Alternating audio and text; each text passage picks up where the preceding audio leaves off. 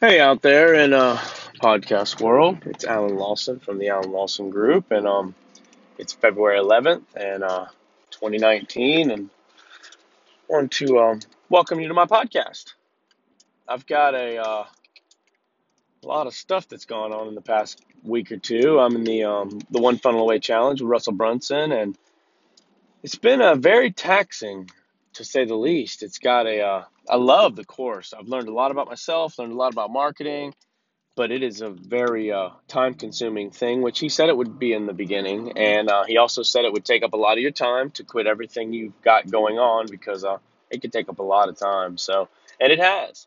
I went through the um, entire pre training week and I got all that down pat and um, went through the sales week and started building out our product and got that down. And then we got to the funnel building week and um, I just got busy, very, very, very busy. Uh, I have not stopped working, of course. I've got a regular job and the kids, and it's just it takes a lot. It takes a lot to keep going, but uh, I plan on finishing the challenge out. Um, we're at the funnel building part of it uh, last week, and I, I'm I'm going to get caught up on it this week, so I can push through and try to uh, push some traffic to this funnel that I created.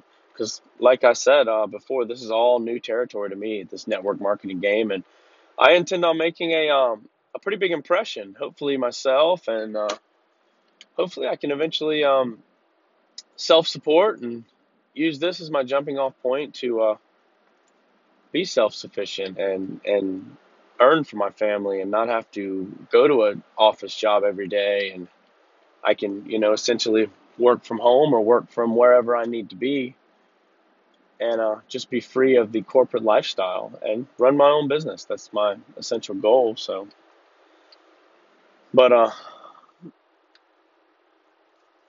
so I'm uh, I'm stuck, like I said, right now in the OFA challenge. But um, I'm going to start building my funnel probably tonight or tomorrow, and I've got to put all the uh, elements into the page and pick pick out which of the six funnels is going to be best for me to use.